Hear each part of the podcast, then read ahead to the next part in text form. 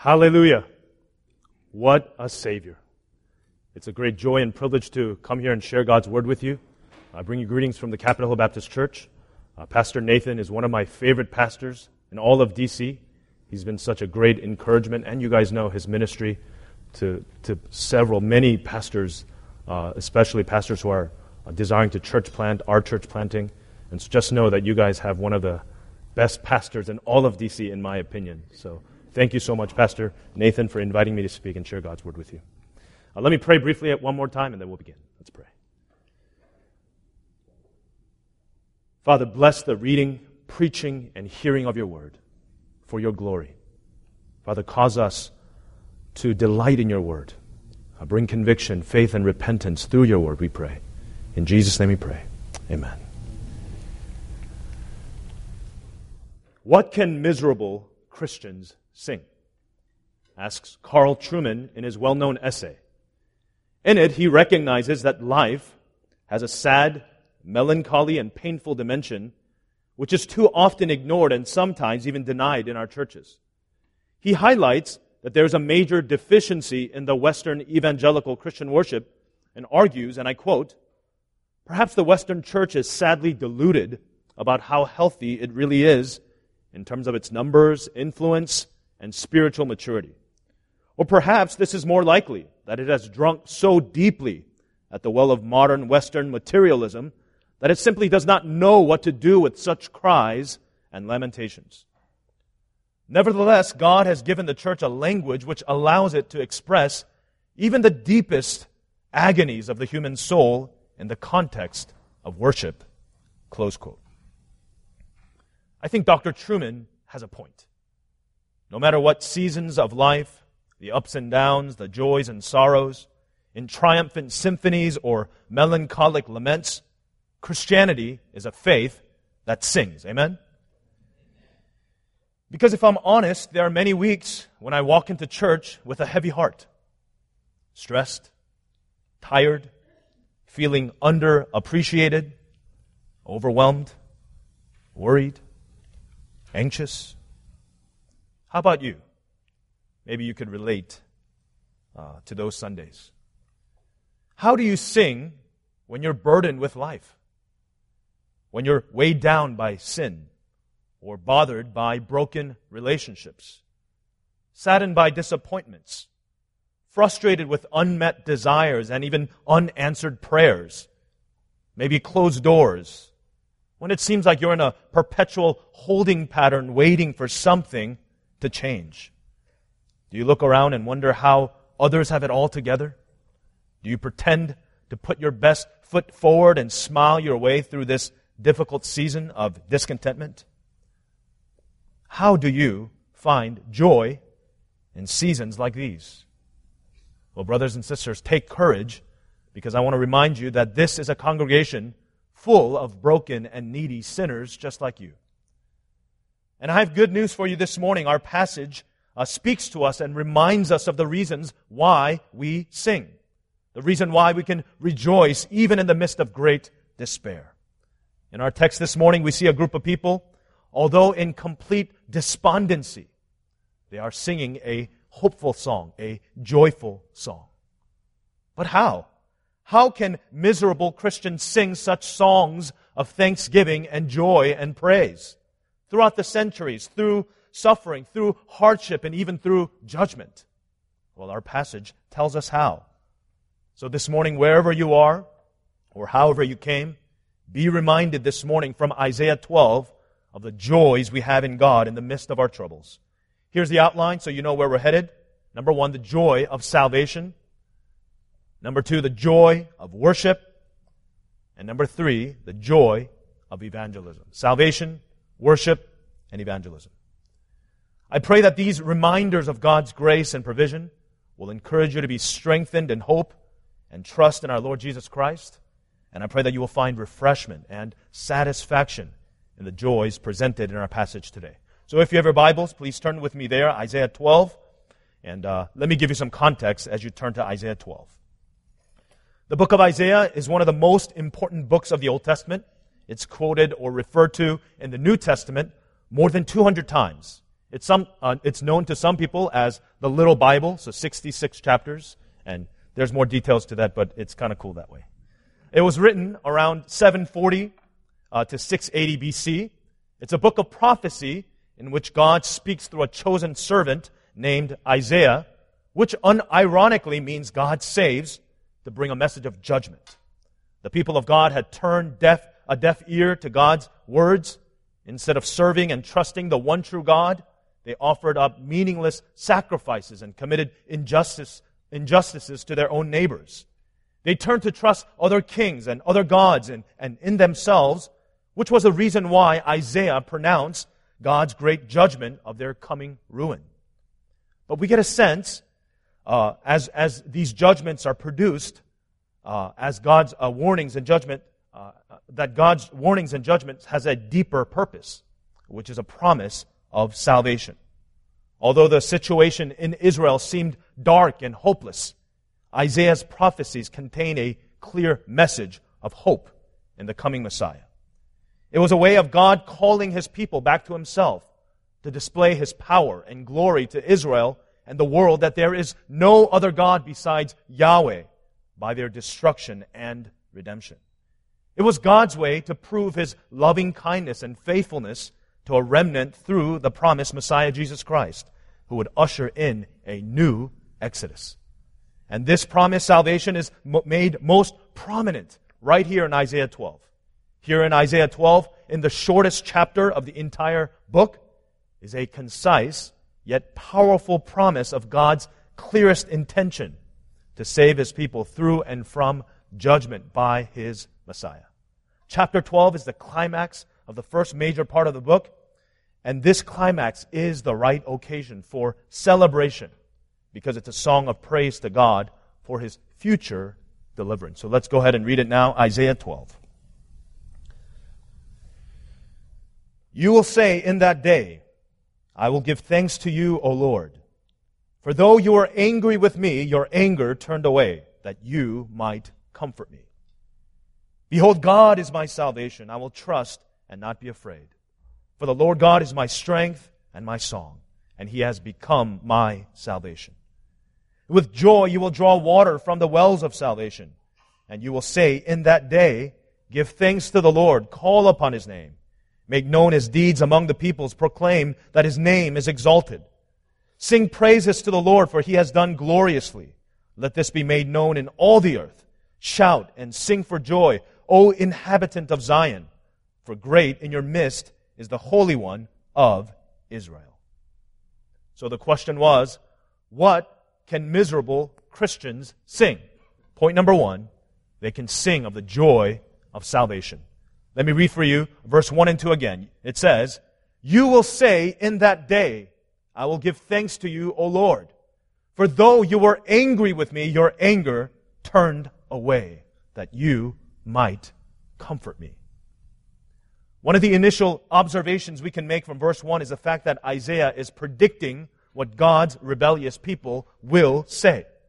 You will say. They're singing a song of thanksgiving, but they haven't sung it yet because they were far from grateful. It says they will praise the true God, but they were relying on false gods. Remember, these were people who did not understand and did not perceive. They were wise in their own eyes and shrewd in their own sight. But God knew their true condition. He says of them in Isaiah 1 8, their whole head is sick and their whole heart faint. From the sole of the foot and even to the head, there is no soundness in it. They were utterly and thoroughly and miserably depraved. Well, what happens that their haughtiness and lofty pride and wicked hearts become humbled and changed? The phrase, in that day, makes all the difference. Chapter 9, verse 17 says, In those days their mouth spoke folly, but in that day they will give thanks to God. It's a phrase that Isaiah repeats uh, throughout his prophecies, referring to the day when all that God declares will come to light and fruition.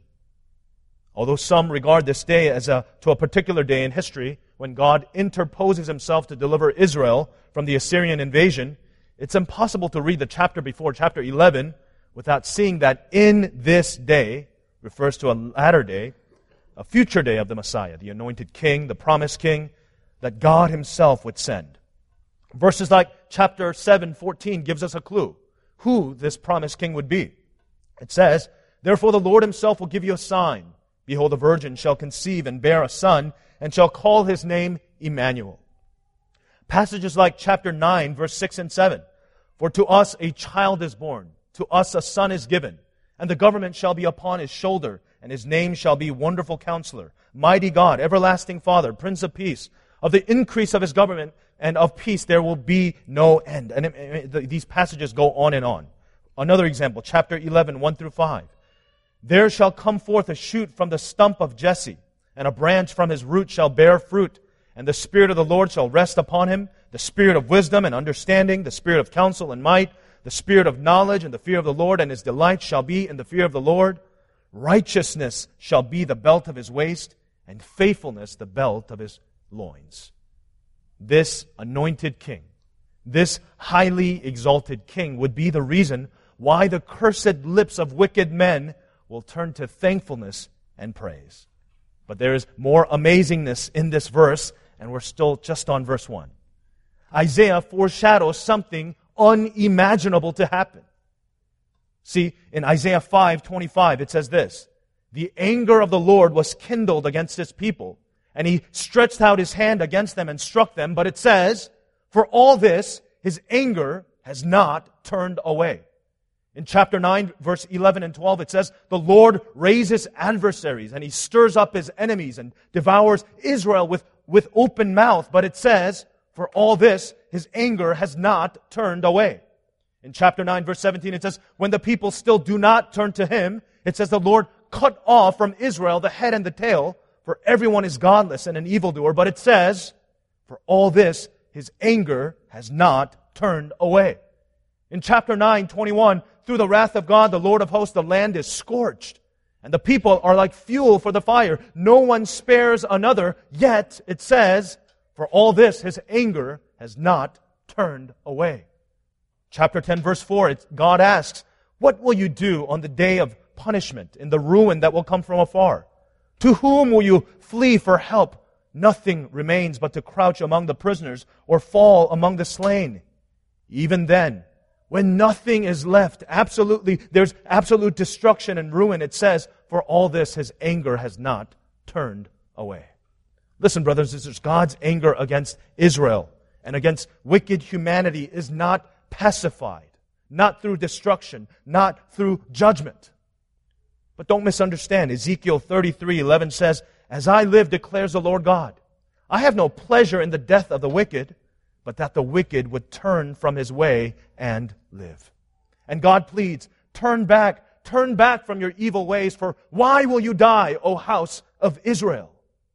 So then, what happens? What happens that's so incredibly amazing that makes even the most depraved and wicked people, those who rejected their own God, after such great deliverances and provisions out of Egypt, through the Red Sea, through the desert, uh, to the promised land, to, to King David's reign, to Solomon's glorious temple being built, yet still rejecting, still rebelling, disobeying. How were their hearts turned from looking to the earth to looking up to God in praise?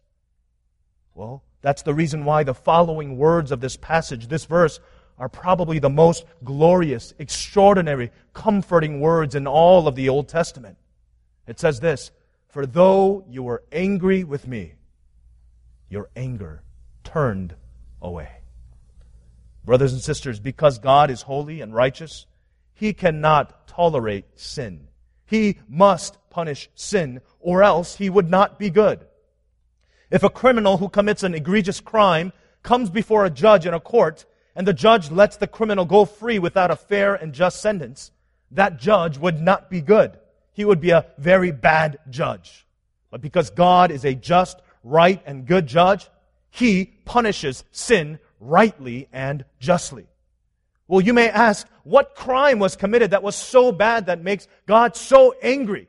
that he would destroy his own creation and the world and send his people to eternal hell. I mean, that seems, sounds a little crazy. That sounds a little unfair.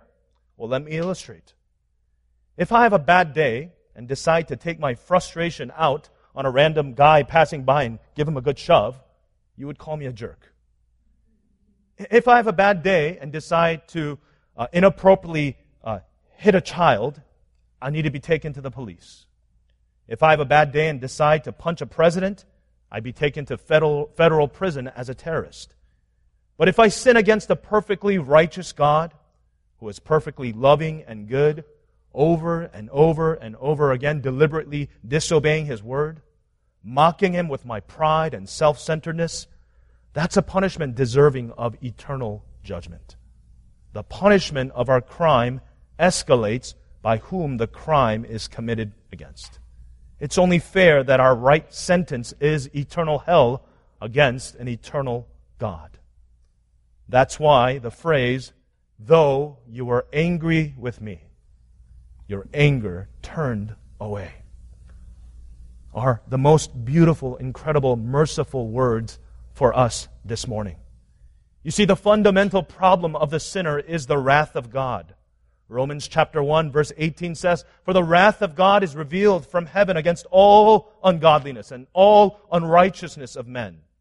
His just punishment cannot be satisfied but by the death of his own son, the promised Messiah.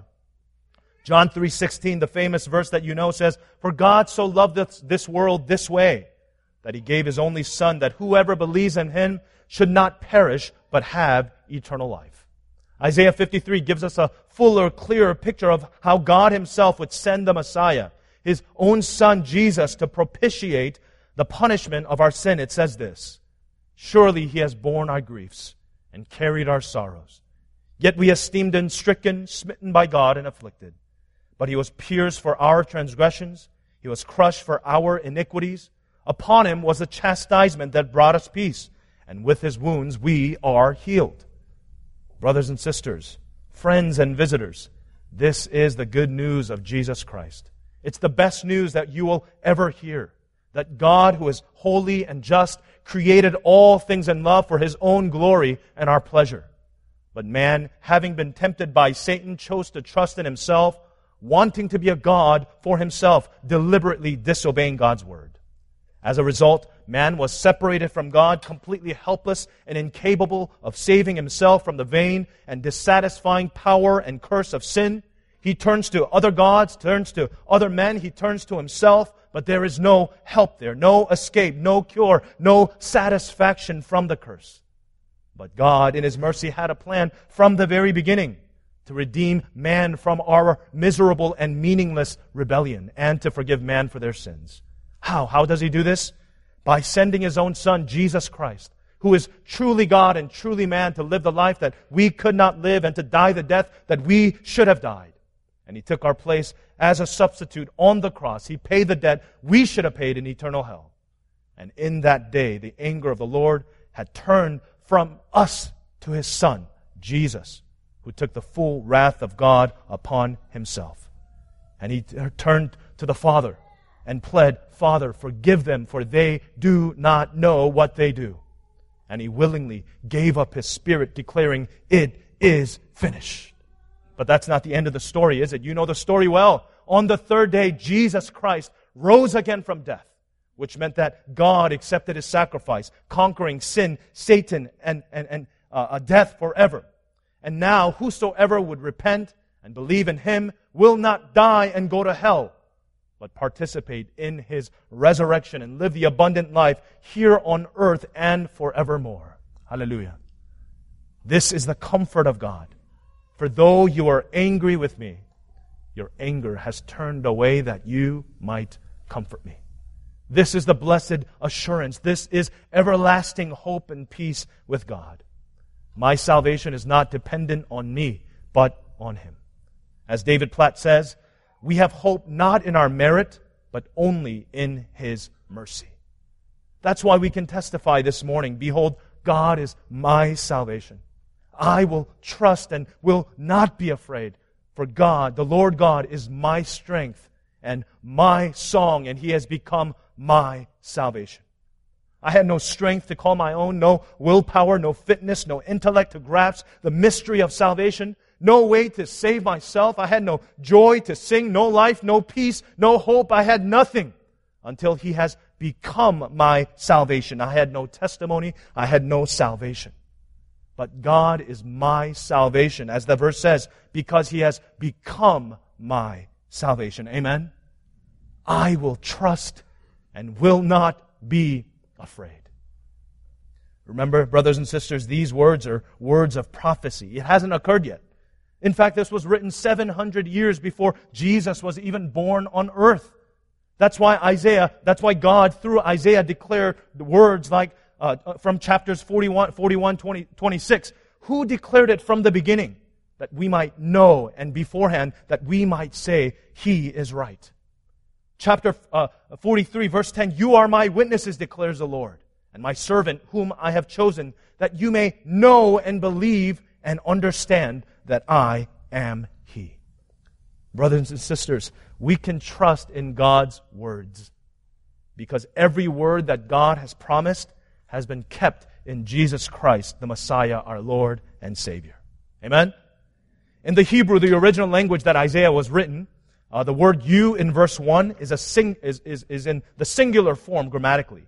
You will say in that day. So, brothers and sisters, is this your personal testimony? God is my salvation. I will trust and not be afraid. Then you have a reason to rejoice this morning. No matter what season of life, no matter what trial or circumstances come your way, you have a reason to rejoice. Amen? If you're here this morning and you are not a Christian, or you're not sure that you are, we welcome you. Thank you so much for coming. Uh, there's no better place for you to be on a Sunday morning than with God's people under God's Word. But since you are here, and I believe that God brought you here, let me ask you a question. Do you have peace with God? Perhaps you felt the weight of His anger in the way that you lacked joy, in the way you feel empty, in the way you feel no ultimate hope. People have disappointed you. You have disappointed yourself. You have no security. You're always looking out for your own best interest because you can't trust anybody. You have no firm ground to stand on, no firm foundation. If Jesus isn't your substitute, if He isn't your advocate, your Savior and Lord, the Bible says you will not stand in the judgment. The guilty will be punished. You will incur the full wrath of judgment and, that you have reaped upon yourself against God because you have rejected His mercy by rejecting His Son. So I plead with you this morning believe in the Lord Jesus Christ, who made an end of all your sin this morning, you are either forgiven or you're not. You are either clear in God's sight or else the wrath of God still abides on you. And I beg of you, do not rest until you know which one it is. Confess that you are a sinner. Repent of your sins today. Trust in Jesus as your Lord and Savior this morning. If you want to know more about Jesus, please feel free to talk to Pastor Nathan or myself or anyone smiling next to you. Make sure you find out how you can trust Jesus as your Savior and how you can become a Christian. Amen? Christians, in your trials, in your waiting, is there any of you who have forgotten the joy of your salvation? The psalmist prayed, Restore to me the joy of your salvation. And I pray that you'll be reminded of the joy of your salvation. It's the greatest gift you ever did receive. Does this mean Christians can't be sad or that Christians can't mourn? Of course not. We live in a broken, fallen world. We're a mess unless the Lord holds us fast. But hear the words of Psalm 42:11. Why are you downcast, O my soul? And why are you uh, in turmoil within me? Hope in God. For I shall praise him, my salvation and my God. Number one, brothers and sisters, be reminded of the joy of our salvation. Number two, what can weary Christians sing? Number two, the joy of worship. The joy of worship. Read verse 5 with me, uh, verse 3 with me. It says, With joy you will draw water from the wells of salvation. This verse is a beautiful uh, picture of how God, through his merciful salvation, uh, uh, we who are dirty and are cleansed by God from our sins, and how we who are parched and empty and calloused are now satisfied by his thirst quenching drink from his wells of salvation. To describe to you a more vivid picture of this uh, verse, Charles and Norma Ellis, in their meditations on Isaiah, called a book called The Wells of Salvation, puts it this way. A person who casually turns on the faucet in an air conditioned kitchen has little sense of the impact of these words of Isaiah on the Jews of his day. But Isaiah was writing directly to men and women who walked long under the mid-eastern sun, reflected from hot sands, and then reveled at the cool water drawn immediately from a well. As they read Isaiah's words, they could feel the cool refreshment of water moistening their lips and dry throats and splashing on their dusty feet. Another uh, commentator, Ray Ortlund Jr., illustrates it this way. The prospect of thirsty, weary, dirty people pulling up bucket after bucket of fresh, cool water in endless supply, drinking deeply, pouring it over their heads, dunking their faces into it, splashing one another. That is the vision of God's gift of salvation, widely shared. Joyfully drawing water from the wells of salvation is the very life of God openly accessible to us, entering into our actual, actual experience. And the deeper we drink, the greater our praise. Hence, I think this illustration of uh, this phrase of wells of salvation uh, shows us two ways in which God continues to sufficiently supply us even after salvation. Subpoint one God, we're talking about all this water. I need to drink some water. Sorry, getting thirsty. Subpoint one God is the source of salvation. There are several examples in Scripture where water is God's provision as the source of life. In Isaiah 41:17 it says, "When the poor and needy seek water, and there is none, and their tongue is parched with thirst, I the Lord will answer them. I the God of Israel will not forsake them. I will open rivers on bare heights and fountains in midst of valleys. I will make wilderness a pool of water and the dry land springs of water." Also in chapter 55 verse 1, "Come everyone who thirsts, Come to the waters, he who has no money. Come, buy and eat. See, as men come to God with their thirst, God will make water flow on barren mountains. He will cause springs to burst forth from parched ground. God will urge men to drink this water because it's free, because it's satisfying, because it's life giving. Subpoint two God is the source of growth and re- refreshment. I love the relational aspect of verse 3. Uh, uh, ver- that verse uh, 3 draws out for us. We continually draw, and He constantly provides. It reminds me of James 4 8. Draw near to God, and He will draw near to you. But this relational aspect of drawing from the wells of salvation is not only in the sense of vertical relationship, it's actually also horizontal. Whereas in verse 1, the original Hebrew for you will say is singular in grammatical form, showing us that to enter salvation is an individual experience. But we get to enjoy the benefits of salvation as a community. The Hebrew word for you in verse 3, with joy you will draw, is now in plural form.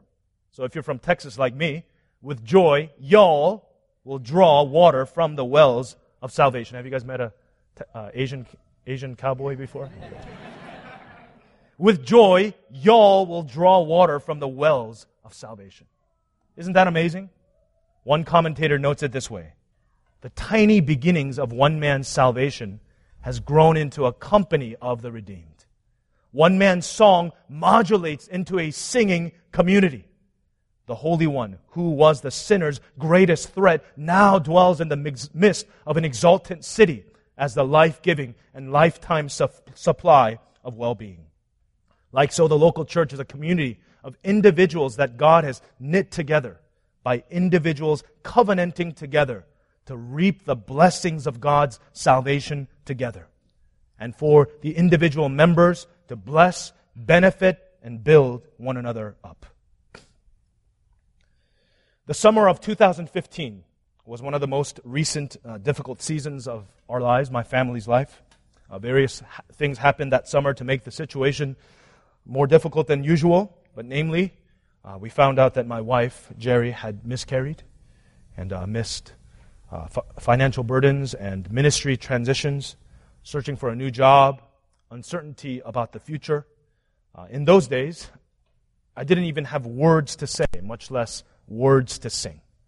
And there wasn't much sleeping going on in those days because all uh, the three of us were cramped in Jerry's uh, parents' house in one room, and uh, all I did was just get on my face with the Bible open, praying, Lord, help me.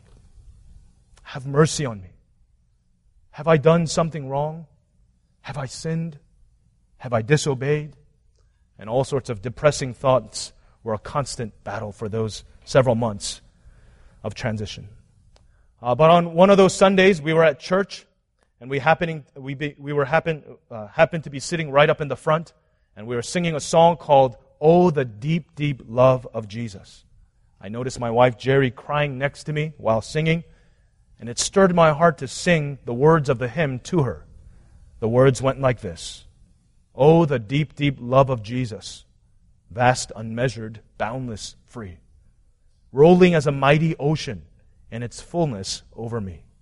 Underneath me, all around me, is the current of thy love, leading onward, leading homeward to thy glorious rest above. Being encouraged by the singing, we happened to catch a glimpse of our senior pastor, Pastor Mark, looking at Jerry, and I noticed that he was crying too as he was singing. We were singing, we were praising, praying, encouraging, singing psalms, hymns, and spiritual songs to one another, one miserable soul to another miserable soul, one weary heart to another weary heart, hoping, trusting, and pointing one another to the source and supply of life, our Lord Jesus Christ. My church was a well of salvation for our dry and parched soul a dear refuge of our weary souls in those days. Well, look at us now, three and a half years later. We're doing well by God's grace. Thankful to be serving as an elder at my church, preaching, learning, growing, praying, and waiting. And we sing these songs with a bit more gusto now. We know better now the joy of singing, the joy of corporate worship, uh, these songs to one another together. Amen? with joy, you all will draw from the water, draw water from the wells of salvation together. The psalmist testifies in Psalm 30, verse 11 through 12 You have turned for me my mourning into dancing. You have loosened my sackcloth and clothed me with gladness, that my glory may sing your praise and not be silent. O Lord my God, I will give thanks to you forever. Brothers and sisters, isn't it such a joy to be a member of this local church, to lean on each other through our hardships and sorrows and good times and bad. I want to ask you this morning are you thankful for the well of Restoration Church and how, in His faithfulness and grace, the Lord has established and sustained this church in the heart of DC to satiate the thirst of many, many weary souls? I pray that the Lord will continue to bless you in that. Christians, how often do you joyfully draw from the wells of salvation? You notice it says wells of salvation. This doesn't mean that there are many paths or ways to salvation. There's only one way, but many wells of salvation to encourage and refresh us along the way. This is in line with Philippians 2:12, work out your own salvation with fear and trembling, for it is God who works in you both to will and to work for his good pleasure. So, one of the best ways you can draw from a well of salvation is to regularly study God's Word. Uh, do you read the Bible regularly? Do you spend time meditating on what you read? Do you memorize Scripture? Let me ask you, when's the last time you spent drinking deep from the well of the book of Isaiah? It's a glorious book. I found out that it takes an average of three and a half hours to read the book in its entirety, the book of Isaiah, 66 chapters. So if 66 chapters in three and a half hours sounds overwhelming to you, you can split it up into sections. 3.5 divided by 6 equals 35 minutes a day. So you could get the, the whole thing read in, in six days just by reading it for 35 minutes. I also found out that if you read the Bible 30 minutes a day in six days, you can read the entire Bible three times a year. Did you know that? 30 minutes a day of devotion and dedication to drink deep from a well of salvation. In addition, do you drink deep from the well of salvation by regularly teaching or preaching God's word? So, as a member of this church, are you involved in regularly uh, discipling one another, drawing from Scripture? Discipleship is God's provision for God's people to regularly drink deep. In addition, you might attend Bible studies, join a small group or a community group, or read the Bible with a teen or somebody who you can teach the Bible to. Amen? If you're not a Christian, what do you do when the wells of uh, life runs dry? When you exhaust all your resources, all your emotional capital, what do you do? You, you, know, you may have wondered, I mean, does anything in this life truly uh, give you deep satisfaction? Money, sex, pornography, alcohol, drugs, power?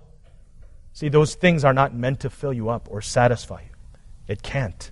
It's not supposed to. That's why the more you have it, the more you want it. But Jesus says in John 4:13, "Whoever drinks of this water that I will give him will never be thirsty again. The water that I will give him will become an, in him a spring of water welling up to eternal life."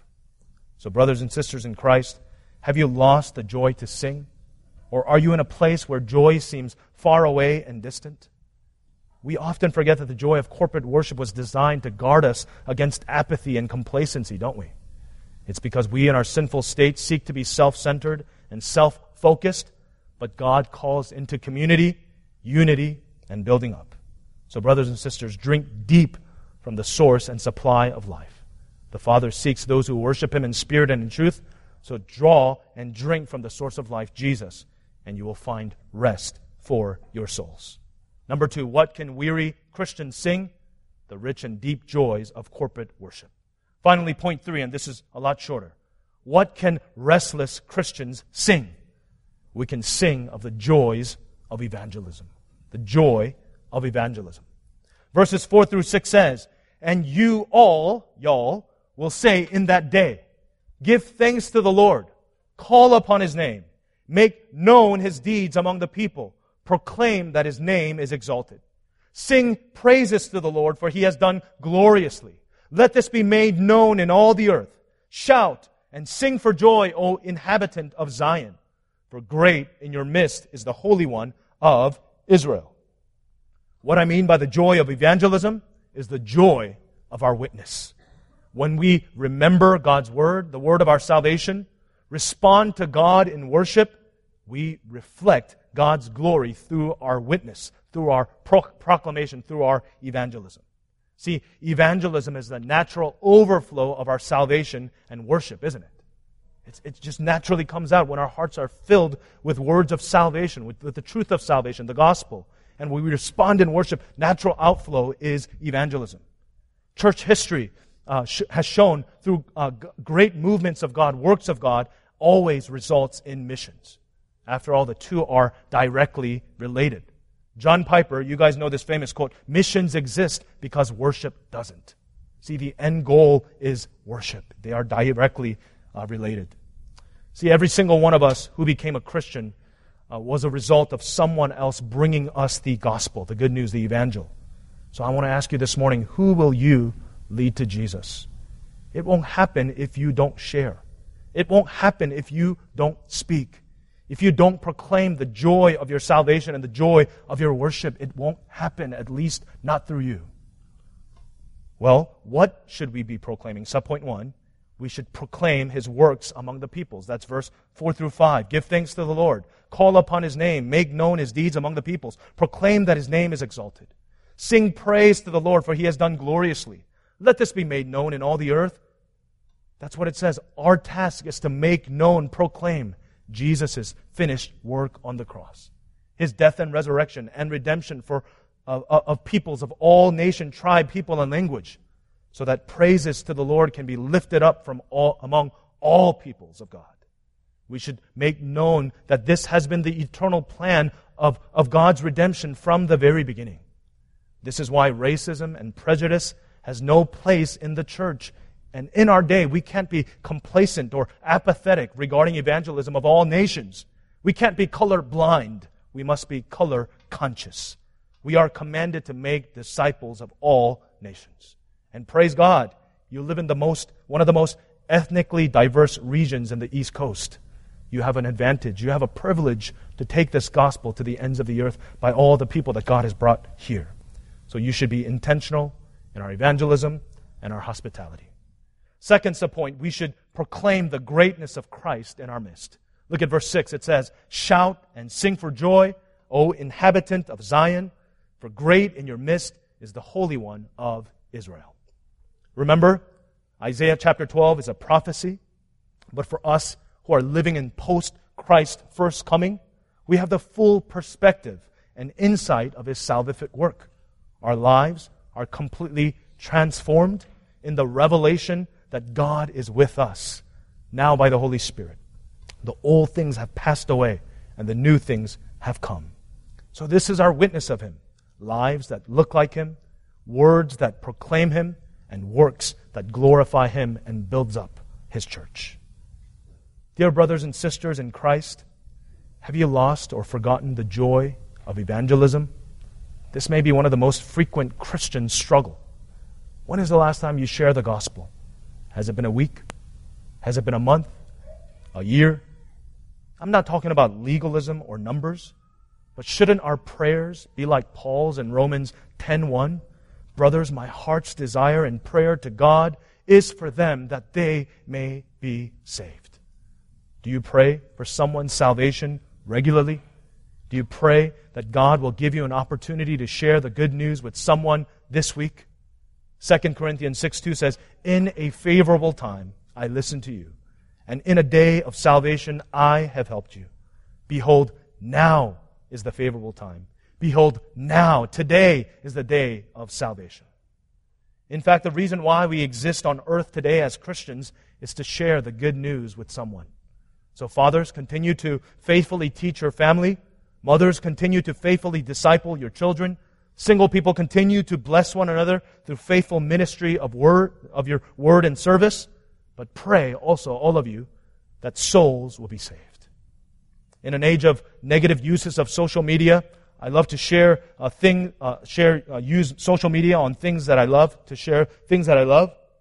And in fact, it's the overflow of my heart. So top three things that I love to share on social media.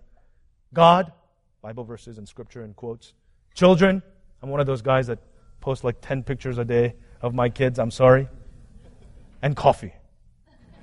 Uh, my wife is naturally included in there somewhere, but I don't like to share her too much with other people.